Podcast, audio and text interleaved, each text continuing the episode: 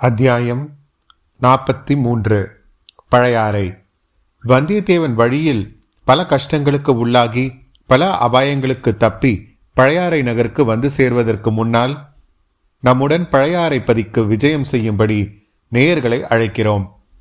அரிசலாற்றுக்கு தென்கரையில் நின்று அந்நகரை பார்ப்போம். அடடா வெறும் நகரமா அது? தமிழ்தாயின் அழகிய நெற்றியில் தொங்கும் ஆபரணத்தைப் போலல்லவா விளங்குகிறது. பச்சை மரகதங்களும் சிவந்த ரத்தினங்களும் நீல கற்களும் பதிந்த நெற்றிச் சொட்டியைப் போலல்லவா திகழ்கிறது. நதிகளும் ஓடைகளும் தடாகங்களும் கழனிகளும் புதுநீர் நிறைந்து ததும்புகின்றன. அவற்றில் பல வர்ண மலர்கள் பூத்து திகழ்கின்றன. தென்னை மரங்களும் புன்னை மரங்களும் குளிர்ச்சியான பசுமையை பரப்புகின்றன. இவ்வளவுக்கும் இடையிடையே விண்முட்டும் மணி மாட மாளிகைகளின் பொற்கலசங்களும் கோயில் கோபுரங்களின் உச்சியில் உள்ள தங்க ஸ்தூபிகளும் ஒளி வீசுகின்றன. அப்பப்பா பழையாறை என்னும் இந்த ஒரு பெரும் நகரத்துக்குள்ளே எத்தனை சிறிய ஊர்கள்? நந்திபுர விண்ணகரம் திருசக்தி முற்றம் பட்டீஸ்வரம் ஹரிச்சந்திரபுரம் முதலிய ஊர்களும் அந்த ஊர்களின் ஆலயங்களும் இந்த பழையாறை என்னும் சோழர் தலைநகரில் அடங்கியுள்ளன. பழையாறையின் நாலு திசைகளிலும் வடதளி கீழ்த்தளி மேற்றளி தென்தளி என்னும் நான்கு சிவனார் கோயில்கள் இருக்கின்றன. போர் வீரர்கள் குடியிருக்கும் அரியபடை வீடு புதுப்படை வீடு மணப்படை வீடு பம்பை படை வீடு ஆகிய நாலு வீரபுரிகள் காணப்படுகின்றன. இவ்வளவுக்கும் நடுநாயகமாக சோழ மாளிகை என்றால் ஒரே மாளிகையா? விஜயாலய சோழருக்கு முன்னால் இது ஒரு தனி மாளிகையாக இருந்தது. பிறகு ஒவ்வொரு அரசகுமாரனுக்கும் ஒவ்வொரு இளவரசிக்கும் பழைய சோழ மாளிகையை ஒட்டி புதிய புதிய மாளிகைகள் எழுந்து நிற்கும் காட்சியை காண்பதற்கு ஆயிரம் கண்கள் வேண்டும். வர்ணிப்பதற்கோ பதினாறாயிரம் கவிஞர்கள் கற்பனா சக்தி போதாது. இருநூறு ஆண்டுகளுக்கு முன்னால் வந்த சேக்கிழார் பெருமான் தேரின் மேவிய செழுமணி வீதிகள் சிறந்து பாரில் நீடிய பெருமை சேர்ப்பதி பழையாறை என்று வர்ணித்தார் என்றால் சுந்தர சோழரின் காலத்தில் இந்த நகர் எவ்வளவு கோலாகலமாக இருந்திருக்கும் என்று யூகித்துக் கொள்ளலாம். எனினும் நாம் முதலில் இந்த பழம்பெரும் பதிக்கு செல்லும் சமயத்தில் அதை பூரண கோலாகல தோற்றத்துடன் பார்த்து மகிழ முடியவில்லை. சுந்தர சோழ சக்கரவர்த்தி இந்நகரின் சோழ மாளிகையில் வீற்றிருந்து அரசு செலுத்திய காலத்தில் இங்கு வந்து பார்க்க நமக்கு கொடுத்து வைக்கவில்லை.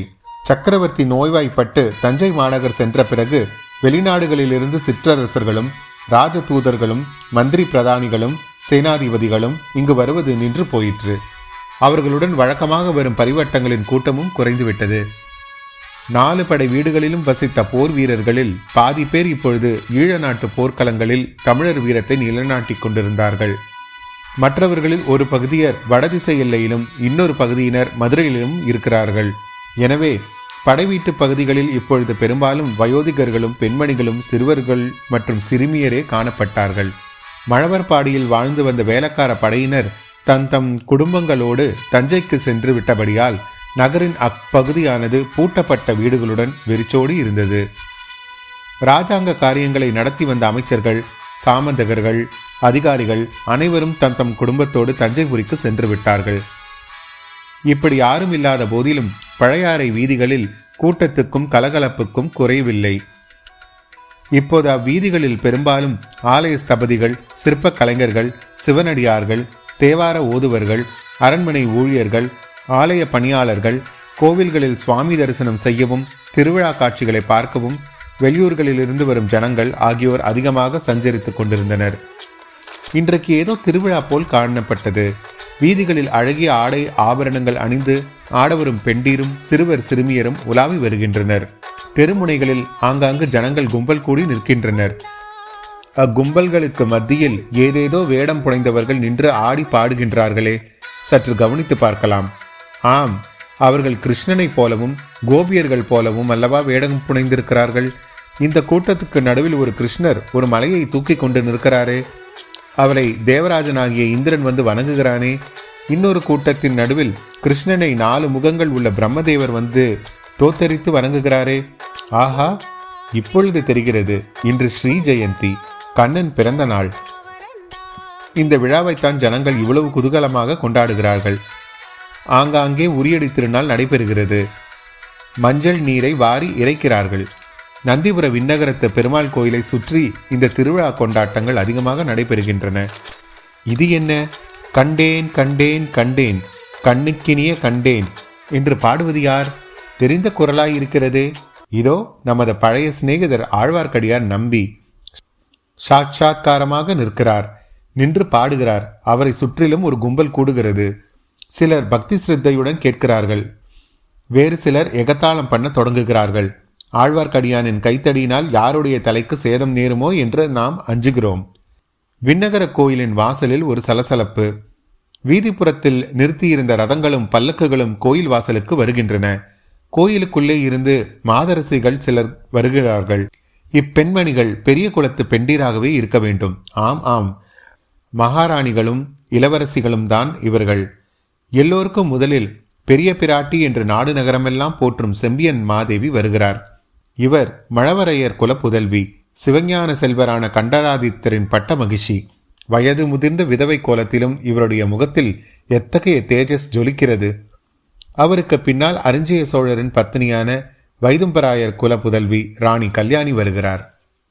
ஆஹா அவருடைய அழகை என்னவென்று சொல்ல இந்த முதிய பிராயத்திலும் அவர் முகத்தில் இப்படி கலை வீசுகிறதே எவ்வன பருவத்தில் எப்படி இருந்திருப்பாரோ? இவருடைய புதல்வராகிய சுந்தர சோழர் வனப்பு மிக்கவர் என்று பிரசித்தி பெற்றிருப்பதில் வியப்பென்ன இருக்கிறது.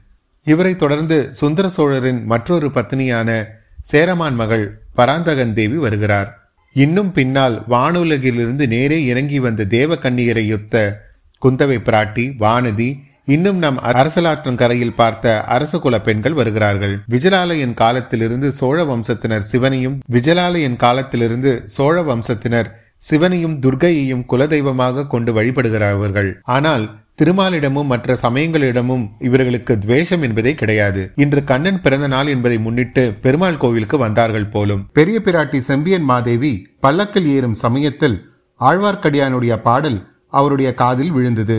அதற்கெனவே ஆழ்வார்க்கடியான் உரத்த சத்தம் போட்டு பாடினார் போலும். செம்பியன் மாதேவி அவரை தம் அருகில் அழைத்து வர செய்தார். ஆழ்வார்க்கடியான் அடுக்க ஒடுக்கத்துடன் வந்து நின்றார். திருமலை சில நாட்களாக உன்னை காணோமே. சல யாத்திரை சென்றிருந்தாயோ? என்று கேட்டார். ஆம் தாயே ஸ்தல யாத்திரை சென்றிருந்தேன். திருப்பதி காஞ்சி வீரநாராயணபுரம் முதலிய பல கஷேத்திரங்களை தரிசித்தேன். சென்ற இடங்களிலெல்லாம் பல விந்தைகளையும் கண்டும் கேட்டும் வந்தேன். அரண்மனைக்கு நாளைக்கு வந்து யாத்திரையில் கண்டு கேட்ட விந்தைகளை சொல்லு. இல்லை அம்மா இன்றிரவே மறுபடியும் நான் புறப்பட வேண்டும். அப்படியானால் இன்று மாலையே வந்துவிட்டு போ. வருகிறேன் தாயே. தங்கள் சித்தம் என் பாக்கியம். பல்லக்குகள் ரதங்கள் எல்லாம் புறப்பட்டு அரண்மனைக்கு விரைந்து சென்றன. குந்தவை பிராட்டி ஆழ்வார்க்கடியானை சுட்டிக்காட்டி ஏதோ கூற மற்ற அரசலங்குமரிகள் கலீர் என்று சிரித்தார்கள். சிரிப்புக்கு காரணம் கண்டறிய ஆழ்வார்க்கடியான் அந்த பக்கத்தை நோக்கினார். குந்தவை பிராட்டியின் கண்கள் ஆழ்வார்க்கடியானுடன் ஏதோ சங்கேத பாஷையில் பேசின. ஆழ்வார்க்கடியான் அச்செய்தியை அறிந்து கொண்டதற்கு அறிகுறியாக தலைவணங்கினார். சோழ மாளிகைகளிலே செம்பியன் மாதேவி வசித்த மாளிகை நடுநாயகமாக இருந்தது. அதன் சபா மண்டபத்தில் பொன்னால் செய்து நவரத்தினங்கள் இழைத்த சிம்மாசனத்தில் அந்த பெரு மூதாட்டியார் அமர்ந்திருந்தார். காரைக்கால் அம்மையார் திலகவதியார் முதலான பரமசிவ பக்தைகளின் வழி தோன்றி அப்பெண்மணி வெண்பட்டாடை உடுத்தி விபூதியும் ருத்ராட்ச மாலையும் தரித்து வேறு எவ்வித ஆபரணங்களும் பூணாமல் அளவற்ற செல்வங்களுக்கிடையில் அஷ்ட ஐஸ்வர்யங்களுக்கு மத்தியில் வைராகிய சீலையாக வாழ முடியும் என்பதை நிரூபித்துக் கொண்டிருந்தாள். தலையில் மணிமகுடமும் வேறு ஆபரணங்களும் அணியாதிருந்த போதிலும் அவருடைய கம்பீர தோற்றமும் சுயம் பிரகாசமான முகமும் அரசகுலத்தில் பிறந்து அரசகுலத்தில் புகுந்த அரசர்கரசி என்பதை புலப்படுத்தின. சோழ அரச குடும்பத்தை சேர்ந்தவர்கள் அத்தனை பேரும் விதிவிலக்கின்றி இந்த பெரு மூதாட்டியை தெய்வமாக மதித்து பாராட்டி கொண்டாடி அவருடைய விருப்பத்துக்கு மாறாக எதுவும் சொல்லாமல் நடந்து வந்ததில் யாதொரு வியப்பும் இல்லை என்றே நினைக்க தோன்றும். ஆயினும் அத்தகைய பயபக்தி மரியாதைக்கு இப்போது ஒரு களங்கம் ஏற்பட்டிருந்தது. அந்த பெண்ணரசின் புதல்வர் மதுராந்தக தேவர் அன்னையின் கருத்துக்கு மாறாக அவருடைய கட்டளையை மீறி பழுவேட்டரையர் குலத்தில் மனம் புரிந்து கொண்டார். அது மட்டுமின்றி சோழ சிம்மாசனத்துக்கு அவர் ஆசைப்படுகிறார் என்ற செய்தியும் பராபரியாக வந்து செம்பியன் மாதேவியின் காதில் விழுந்து அவருக்கு சிறிது மனக்கவலையை ஏற்படுத்தியிருந்தது. செம்பியன் மாதேவியின் அரண்மனை முற்றத்திலும் சபா மண்டபத்திலும் சிற்பிகளின் கூட்டமும் தேவார பாடகர்களின் கோஷ்டியும் ஜே ஜே என்று எப்போதும் கூடியிருப்பது வழக்கம். தூர தூர தேசங்களிலிருந்து சிவனடியார்களும் தமிழ் புலவர்களும் அடிக்கடி வந்து பரிசல்கள் பெற்று போவதும் வழக்கம்.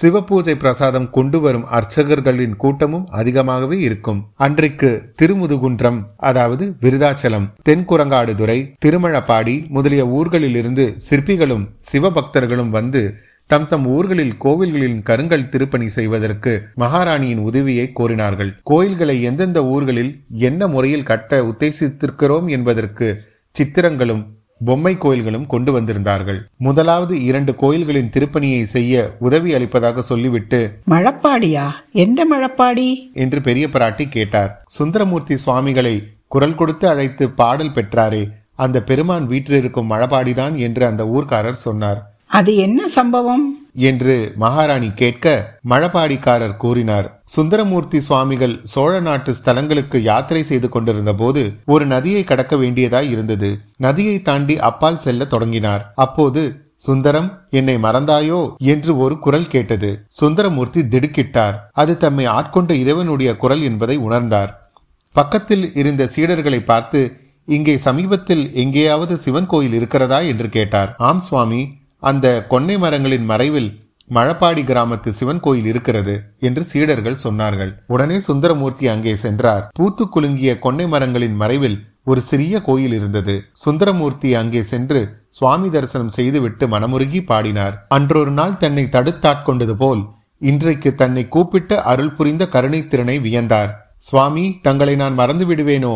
என்ன கேள்வி கேட்டீர்கள்? தங்களை மறந்துவிட்டு வேறு யாரை நினைப்பேன்? பொன்னார் மேனியனே புலித்தோலை அரை கசைத்து மின்னார் செஞ்சடை மேல் மிளர்கொன்றை அணிந்தவனே. மண்ணே மாமணியே மழபாடியுள் மாணிக்கமே உன்னை உன்னையல்லால் இனி யாரை நினைக்கேனே என்று பாடினார். தாயே இன்னும் அந்த கோயில் சிறிய கோயிலாக கொன்னை மரங்களின் மறைவிலேயே இருக்கிறது. அதற்குத்தான் உடனே திருப்பணி ஆரம்பிக்க வேண்டும் என்று கோருகிறோம். அப்படியே ஆகட்டும். என்றார் செம்பியன் மாதேவி. ஆழ்வார்க்கடியானும் அவருடன் இன்னொருவரும் சற்று முன்னால் வந்து நடந்ததையெல்லாம் கவனமாக கேட்டுக்கொண்டிருந்தார்கள் அத்தியாயம் நாற்பத்தி மூன்று நிறைவு பெற்றது. அத்தியாயம் நாற்பத்தி நான்கு எல்லாம் அவள் வேலை.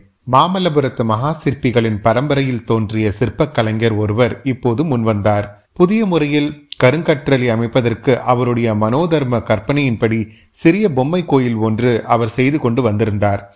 அதை இப்போது மகாராணியிடம் காட்டினார். அதை பார்த்து மகாராணி மிகவும் வியந்தார். ஆழ்வார்க்கடியானுக்கு அருகில் நின்றவரை பார்த்து பட்டரே இந்த ஆலய அமைப்பு எவ்வளவு சிறப்பாய் இருக்கிறது. பார்த்தீர்களா? தமிழகத்தில் உள்ள முக்கியமான சிவஸ்தலங்களில் எல்லாம் இந்த மாதிரி புதுமுறையில் ஆலயம் எழுப்ப வேண்டும் என்று என்னுடைய உள்ளத்தில் ஆவல் பொங்குகிறது. தாயே தங்கள் விருப்பம் நிறைவேறுவதில் தடையென்ன இருக்கிறது? தேவார பதிக பாடல் பெற்ற சிவஸ்தலங்களில் இம்மாதிரி கற்றளிகள் எடுப்பிக்கலாம். இந்த ஆலய அமைப்பை பார்த்தவுடனேயே இது பாடல் பெற்ற ஸ்தலம் என்பதை ஜனங்கள் உணர்ந்து கொள்வார்கள் என்று சொன்னார் ஈசான சிவபட்டர். அப்பர் பெருமானும் ஞான சம்பந்தரும் சுந்தரமூர்த்தியும் பாடிய பதியங்களை எல்லாம் சேகரிக்க வேண்டும். அவர்களுடைய பாதங்கள் பட்டு புனிதமாகி அவர்களுடைய பாடல்களினால் தெய்வீகம் அடைந்த ஸ்தலங்களிலெல்லாம் இம்மாதிரி வானளாவிய விமான கோபுரங்களும் கற்றளிகளை எடுக்க வேண்டும். இந்த இரண்டும் தான் என் மனோரதங்கள். இவை நிறைவேறுமா என்று அடிக்கடி ஐயம் உண்டாகிறது என்னுடைய நாயகர் மட்டும் மேற்கு திசை சென்று அகாலத்தில் இறைவனடி சேராதிருந்தால் இன்னும் சில காலம் ஜீவித்திருந்தால் என் மனோரதங்கள் எல்லாம் நிறைவேறியிருக்கும். இப்போது மட்டும் என்ன குறைவு? தாயே தாங்கள் நினைத்ததை நினைத்தபடி நிறைவேற்றி தர வேண்டும் என்று சக்கரவர்த்தி கட்டளை பிறப்பித்திருக்கிறார் அல்லவா? அவருடைய புதல்வர்கள் இருவரும் தங்கள் மனதில் நினைப்பதற்கு முன்னாலேயே தங்களுக்கு இது விருப்பமாய் இருக்கும் என்று ஊகித்தறிந்து அதை நிறைவேற்றிய சித்தமாய் இருக்கிறார்கள். அப்படி இருக்கும்போது இருந்தாலும் என் மனத்தில் இப்போது அவ்வளவு உற்சாகம் இல்லை. ஏதேதோ கேள்விப்படுகிறேன். நான் செய்யும் கோயில் திருப்பணியினால் அரசாங்க பொக்கிஷம் காலியாகி விடுகிறது என்று சிலர் குறைப்படுகிறார்களாம். சிவனுக்கு இவ்வளவு ஆலயங்கள் என்னத்திற்கு என்று கேட்கிறார்களாம். மற்றவர்கள் கேட்பதை பற்றி எனக்கு கவலை இல்லை. காஞ்சியில் உள்ள இளவரசர் கூட. அவ்விதம் பெரிய பிராட்டியார் சொல்லிய போது ஆழ்வார்க்கடியான் ஒரு அடி முன்னால் வந்து நின்று தாயே அந்த மாதிரி கேட்பவர்களில் அடியேனும் ஒருவன் என்றான். மகாராணி அவனை சற்று வியப்புடன் பார்த்தார். மற்றவர்கள் இது என்ன விபரீதம்? என்ற முகபாவத்துடன் ஆழ்வார்க்கடியானை உற்று நோக்கினார்கள். ஆழ்வார்க்கடியான் மேலும் தொடர்ந்து ஆத்திரம் ததும்பிய குரலில் அன்னையே என் வயிர் கொதிக்கிறதே. இந்த மாதிரி அநியாயம் உண்டா? தர்ம தேவதையின் அவதாரமாக விளங்கும் தாங்கள் இந்த அநீதிக்கு இடம் கொடுக்கலாமா? என்று அலறினான். திருமலையப்பனுக்கு பக்கத்தில் நின்ற ஈசான சிவபட்டர் மகாராணி என் சகோதரன் இப்படிதான் ஏதாவது உளருவான் திடீரென்று அவனுக்கு வெறி வந்துவிடும். தயவு செய்து மன்னித்து அருள வேண்டும் என்றார். அக்காலத்தில் சைவர்களும் வைஷ்ணவர்களும் தனித்தனி சாதியாக பிரிந்திருக்கவில்லை. ஒரே குடும்பத்தில் சைவ பற்றுள்ளவர்களும் வீர சைவர்களும் இருப்பார்கள். ஒரே பட்டர் சிவன் கோயிலிலும் திருமால் கோயிலிலும் பூஜை கைகரியங்கள் செய்வார்கள். ஈசான சிவபட்டர் அத்தகைய பரந்த நோக்கம் கொண்டவர். திருமலையப்பன் அவருடைய ஒன்றுவிட்ட சகோதரன். இருவரும் பரஸ்பரம் மிக்க அன்பு கொண்டவர்கள். ஆகவே தம்பியின் பதற்றமான பேச்சுக்காக ஈசான சிவபட்டர் மகாராணியிடம் மன்னிப்பு கோரினார். தேவி புன்னகை புரிந்து திருமலை சற்று அமைதியாக பேசு. இப்போது என்ன அநியாயம் நடந்துவிட்டது? அம்மா பேயாண்டியும் கையில் கபாலம் ஏந்தி பிக்ஷை எடுத்து பிழைப்பவனுமாகிய சிவனுக்கு எத்தனை ஆலயங்கள் எத்தனை மாட கோயில்கள் எத்தனை கற்றளிகள்? உலகையெல்லாம் காத்து ரட்சிக்கும் விஷ்ணுமூர்த்திக்கு ஒரு திருக்கோயில் கூட கிடையாதா? ஒரு பழைய கோயிலை திருப்பணியாவது செய்யக்கூடாதா? என்று திருமலையப்பன் ஓலமிட்டான். அம்மா அகில புவனமும் உய்ய ஆனந்த நடமாடும் பெருமானுக்கு அரங்கமும் அம்பலமும் சிற்சபையும் பொற்சபையும் மாடக் கோயிலும் மதில் சூழ்ந்த மாளிகையும் வேண்டும். ஓயாமல் தூங்குகிற திருமாலுக்கு ஒரு சிறிய இடம் போதாதா? தீபம் இல்லாத இருட்டறைதானே அவருக்கு வேண்டும். மாட கோயில்களும் கற்றளிகளும் என்னத்திற்கு? என்றார் ஈசான சிவபட்டர். அண்ணா ஓயாமல் தூங்கும் பெருமாள் தான் உலகளந்த பெருமாள். மகாபலியை பாதாளத்தில் அழுத்திய பெருமாள் என்றான் ஆழ்வார்க்கடியான். அப்படிப்பட்ட உலகளந்த பெருமாள் எங்கள் சிவபெருமானுடைய பாதார விந்தங்களை தரிசிப்பதற்கு தோண்டி தோண்டி பாதாளம் வரையில் சென்றும் எம்பெருமான் பாதங்களை கண்டுபிடிக்க முடியவில்லை என்றார் ஈசான சிவபட்டர். உங்கள் சிவன் அவ்வளோ பெரியவராய் இருந்தால் அவருக்கு கோயில் எதற்கு என்றுதான் கேட்கிறேன். கோயிலுக்குள் வரும்போது அவர் தலை இடித்து கோயில் இடிந்து விழுந்து விடுமே என்று சொன்னான் ஆழ்வார்க்கடியான். மழவரைய திருமகள் இதை கேட்டு சிரித்துக்கொண்டே உங்கள் சண்டையை கொஞ்சம் நிறுத்துங்கள் திருமலை. நீ சொல்வது என்ன? பெருமாளுக்கு கோயில் கட்டக்கூடாது என்று யார் சொன்னது? எந்த ஊர் விண்ணகரத்தை புதுப்பிக்க வேண்டும் என்கிறாய்? அதை நல்ல முறையில் சொல்லுவதுதானே? என்றார். அம்மணி தங்களுடைய மாமனார் மூன்று உலகும் கீர்த்தி பெற்ற பராந்தக சக்கரவர்த்தி. அவருடைய பட்டப்பெயரால் விளங்கும் வீரநாராயணபுரத்துக்கு போயிருந்தேன். அங்கே வீரநாராயண பெருமாள் அள்ளும் பகலும் தூங்காமல் கண்மூடாமல் மகா கடல் போன்ற வீரநாராயண ஏரியை காத்து அருள் புரிந்து வருகிறார். அத்தகைய பெருமாளுடைய கோயிலில் செங்கல் சுவர்கள் இடி இடிந்து விழுந்து வருகின்றன. கோயில் இடிந்தால் ஏரிக்கரையும் இடிந்து நூறு நூறு ஊர்கள் பாழாகிவிடும். வீரநாராயண பெருமாளின் கோயில் கற்றளிகளை திருப்பணி செய்ய வேண்டும் என்றான். ஆகட்டும் செய்வோம். அதை பற்றி விவரமாக என்னிடம் சொல். இவர்கள் எல்லோரும் இப்போது போகட்டும். என்று சோழகுல மூதாட்டி கூறினார். அந்த குறிப்பை உணர்ந்து ஈசான சிவபட்டர் உட்பட அனைவரும் வெளியேறி சென்றார்கள். உடனே செம்பியன் மாதேவி குரலை தாழ்த்தி கொண்டு திருமலை யாத்திரையில் எங்கெங்கே போயிருந்தாய்? என்னென்ன பார்த்தாய்? என்னென்ன கேள்விப்பட்டாய்? விவரமாய் சொல்லு. ஏதோ முக்கியமான விஷயம் கொண்டு வந்திருக்கிறாய். அதனால்தான் அப்படி குறுக்கிட்டு பேசினாய் இல்லையா? என்று சொன்னார். ஆம் தாயே முக்கியமான விஷயம் பல கொண்டு வந்திருக்கிறேன்.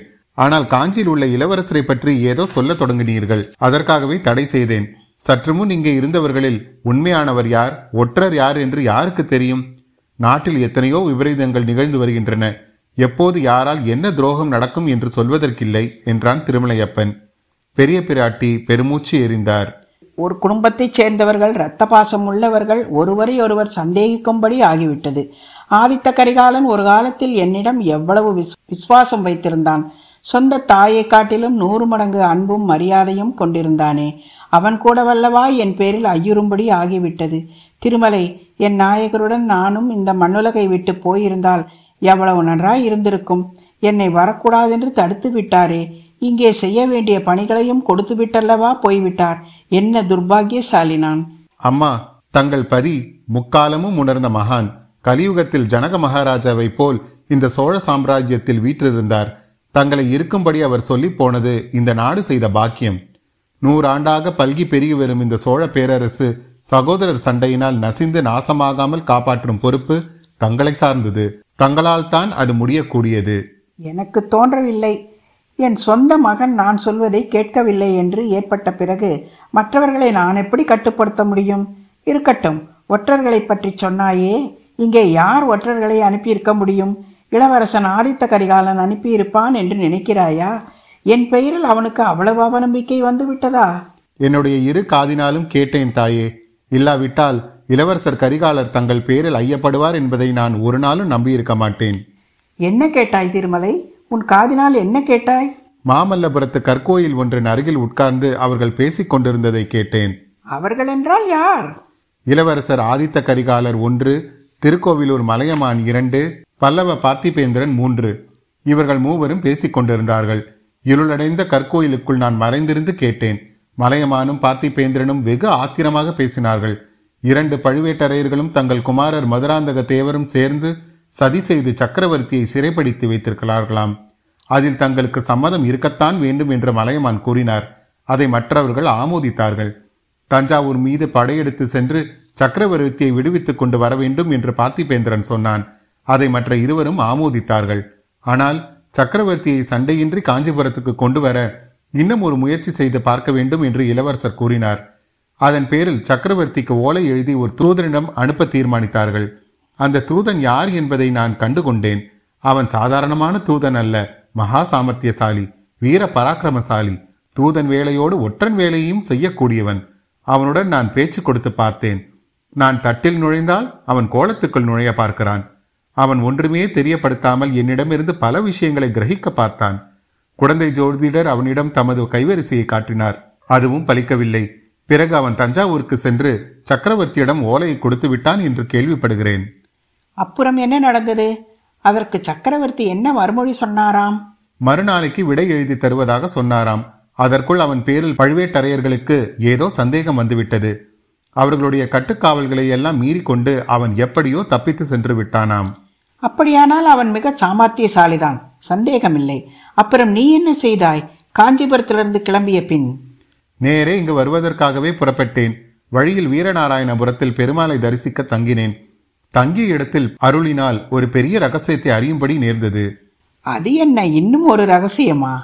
ஆம் தாயே. கடம்பூர் சம்புராயர் மாளிகையில் அன்றிரவு ஒரு பெரிய விருந்து என்று தெரிந்தது. அந்த விருந்துக்கு பெரிய பழுவேட்டரையர் வந்தார். அவருடன் இளையராணியின் பல்லக்கும் வந்தது. திருமலை எல்லாம் அவளுடைய செயல்தான்.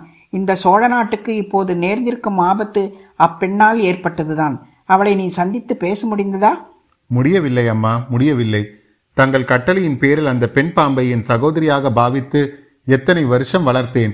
எங்கெல்லாம் தேடி அலைந்து பிரபந்த பாசுரங்களை கற்றுக்கொண்டு வந்து அவளுக்கு கற்பித்தேன். அதையெல்லாம் நினைத்து பார்த்தால் என் நெஞ்சம் கொதிக்கிறது.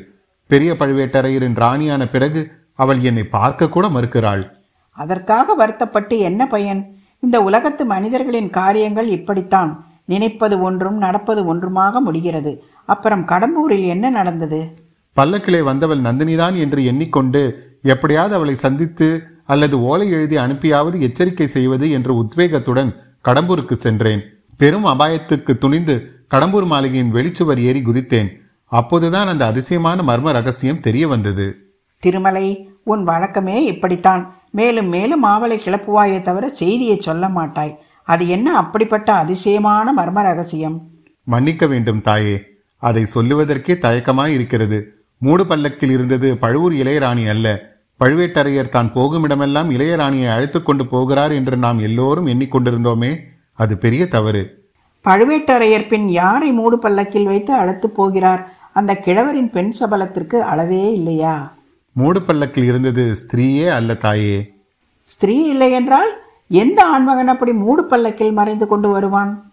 மன்னிக்க வேண்டும். அம்மா மூடு பல்லக்கில் மறைந்து வந்தது தங்களுடைய திருக்குமாரர் மதுராந்தகத்தேவர்தான். செம்பியன் மாதேவி சிறிது நேரம் திகைத்து நின்று விட்டார். கடவுளே நான் செய்த குற்றத்துக்கு இவ்வளவு பெரிய தண்டனையா? என்று தமது வாய்க்குள்ளேயே சொல்லிக் கொண்டார். பிறகு ஆழ்வார்க்கடியான் சம்புவரையர் மாளிகையில் அர்த்தராத்திரியில் நடந்த சதிக்கூட்டத்தை பற்றி சொன்னான். அதை கேட்டு அம்மாதரசி அடைந்த மனத்துயரம் சொல்லி மாளாது. ஐயோ என் மகனே உன்னை சிவஞான செல்வனாக வளர்க்க முயன்றேனே. அதன் பயனா இது? சோழர் பெருங்குலத்துக்கு உன்னால் இத்தகைய அவகீர்த்தியா நேர வேண்டும்? சோழ பேரரசுக்கு இத்தகைய பெருந்தீங்கு உன்னாலேயா ஏற்பட வேண்டும்? திருமலை மறுபடியும் என்னை பார்த்து விட்டு போ. அதற்குள் குந்தவியிடம் பேசி இந்த பெரும் விபத்தை எப்படி தடுக்கலாம் என்று யோசித்துச் சொல்கிறேன். தாயே இளவரசியிடம் தாங்கள் இதை பற்றி பேசாமல் இருப்பது நல்லது. ஏன்? அவளை பற்றி கூட ஐயப்படுகிறாயா என்ன? இது இயற்கைதானே அம்மா. ஆதித்த கரிகாலரின் அருமை சகோதரிதானே அவர். அதனால் என்ன திருமலை? சூரியன் மேற்கில் உதயமாகி கிழக்கே அஸ்தமித்தது என்று நீ சொன்னாலும் நம்புவேன். சிவபெருமானை காட்டிலும் திருமாலை பெரிய தெய்வம் என்று நீ சாதிப்பதை நம்பினாலும் நம்புவேன். ஆனால் குந்தவையின் பேரில் குற்றம் சொன்னால் நம்ப மாட்டேன். அவள் பிறந்த அன்றைக்கு அரண்மனை மருத்துவச்சி எடுத்து வந்து குழந்தையை என் இரு கரங்களிலும் கொடுத்தாள். அன்று முதலாவது நானே அவளை வளர்த்து வந்தேன். என் வயிற்றில் பிறந்த மகனைக் காட்டிலும் அருமையாக வளர்த்து வந்தேன். அவளும் என்னையே பெற்ற தாயாகவும் தகப்பனாகவும் எண்ணி இன்று வரை அன்பும் மரியாதையும் செலுத்தி வருகிறாள். அம்மா ஒன்று கேட்கிறேன். குந்தவை தேவி குழந்தை ஜோதிடரிடம் சென்று வந்ததை பற்றி தங்களிடம் சொன்னாரா? இல்லை. அதனால் என்ன? ஜோதிடர் வீட்டில் வானர் குலத்து வாலிபன் ஒருவனை பார்த்தது பற்றி மறுபடியும் அவனை அரிசலங்காற்றங்கரையில் சந்தித்தது பற்றியும் சொன்னாரா? இல்லை அதெல்லாம் என்ன கேள்வி? இப்படி கேட்பதில் உன் கருத்து என்ன? தங்களிடம் சொல்லக்கூடாத ரகசியம் ஒன்று இளவரசி வைத்திருக்கிறார் என்பதுதான். நான் குறிப்பிட்ட அந்த வாலிபன் தான் ஆதித்த கரிகாலரின் தூதன். ஒற்றன் என்று சொன்னாலும் தவறாகாது. திருமலை அதெல்லாம் எப்படியாவது இருக்கட்டும். என்னிடம் குந்தவை ஏதேனும் ஒன்றை சொல்லவில்லை என்றால் அதற்கு தக்க காரணம் இருக்கும். அவளிடம் சந்தேகப்படுவதைக் காட்டிலும் என் பிராணனையே விட்டுவிடுவேன். என்றார் சிவஞான கண்டராதித்தரின் பட்ட மகிழ்ச்சி. ஐயையோ அப்படி ஒன்றும் நேர வேண்டாம். தங்களுடைய நம்பிக்கையே மெய்யாகட்டும். இளவரசி என்னிடம் ஏதோ கேட்பதற்காக வர சொல்லியிருக்கிறார். தாங்கள் பார்க்க விரும்புவதாக நானே தெரிவித்து விடுகிறேன் என்றார் ஆழ்வார்க்கடியான். அத்தியாயம் நாற்பத்தி நான்கு நிறைவு பெறுகிறது. எங்களுடைய இணையதள ஸ்டோரான W W W dot studio Krishna STUDIO KRISHNAA dot com என்ற வலைத்தளத்துக்கு சென்று உங்களுக்கு வேண்டியவற்றை நீங்கள் ஆர்டர் செய்து மகிழலாம். மீண்டும் உங்களை அடுத்த அத்தியாயத்தில் சந்திக்கும் வரை உங்களிடமிருந்து விடை பெறுவது உங்கள் அசோக். நன்றி வணக்கம்.